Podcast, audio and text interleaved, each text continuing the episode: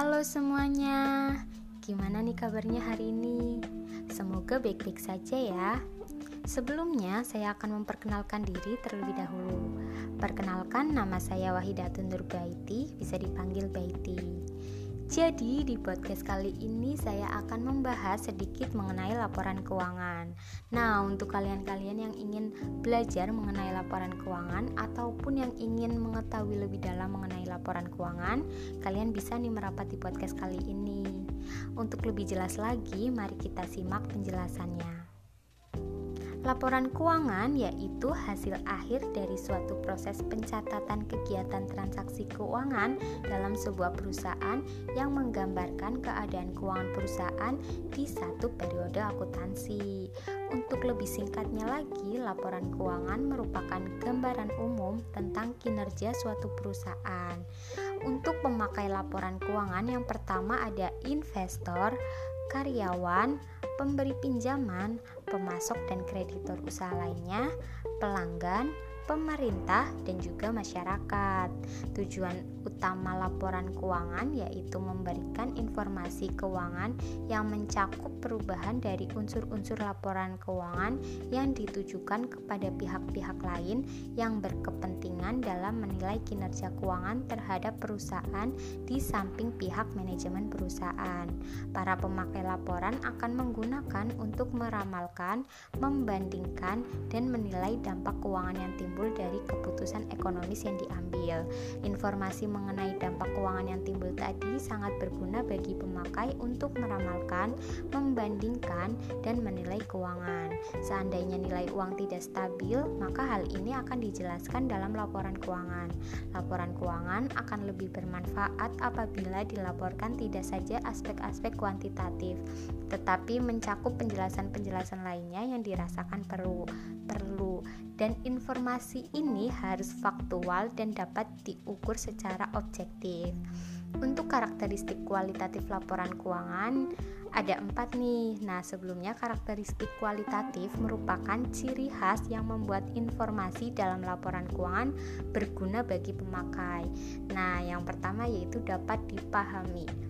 Informasi yang disajikan dalam laporan keuangan dapat dipahami peserta dan bentuk serta istilahnya disesuaikan dengan batas para pengguna. Kemudian yaitu ada relevan.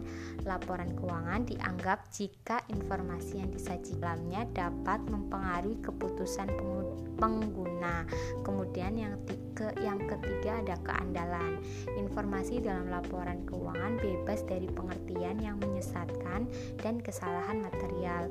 Dan yang terakhir dapat diperbandingkan yaitu informasi yang disajikan akan lebih berguna bila dapat diperbandingkan dengan laporan keuangan pada periode sebelumnya. Nah, untuk jenis-jenis laporan keuangan yaitu ada laporan raca. Laporan raca yaitu laporan yang menunjukkan kedudukan aktiva, kewajiban atau hutang, serta modal dalam periode waktu tertentu.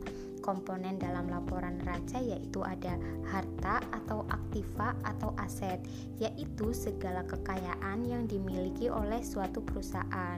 Kemudian ada kewajiban atau utang yaitu kewajiban yang muncul karena transaksi pembelian barang atau jasa secara kredit yang berhubungan dengan kegiatan operasional perusahaan dan harus segera dibayarkan dalam jangka waktu singkat. Nah, untuk komponen yang terakhir yaitu ada modal, yaitu segala sesuatu yang dialokasikan ke dalam suatu usaha. Kemudian ada laporan laba rugi. Nah, untuk laporan laba rugi ini berfungsi untuk mengetahui apakah perusahaan mengalami kerugian atau keuntungan dalam satu periode akuntansi dan juga menginformasikan jumlah pajak yang harus dibayar oleh perusahaan.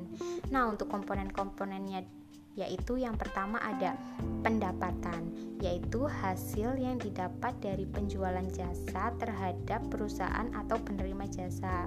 Kemudian komponen yang kedua yaitu biaya, yaitu arus keluar aktiva, penggunaan aktiva ataupun munculnya kewajiban dan atau kombinasi dari keduanya dalam kurun waktu tertentu. Kemudian laporan yang ketiga yaitu laporan perubahan modal. Laporan perubahan modal yaitu laporan yang menggambarkan peningkatan atau penurunan aktiva bersih atau kekayaan selama periode yang bersangkutan berdasarkan prinsip pengukuran tertentu yang dianut. Kemudian laporan yang keempat yaitu laporan arus kas, yaitu laporan yang menunjukkan aliran masuk dan keluar uang perusahaan. Dan yang terakhir yaitu catatan atas laporan keuangan. Catatan atas laporan keuangan ini dibuat untuk memberikan penjelasan yang lebih rinci terkait dengan hal-hal yang tertera dalam keempat laporan keuangan lainnya. Nah, mungkin sampai sini saja materi yang akan saya sampaikan.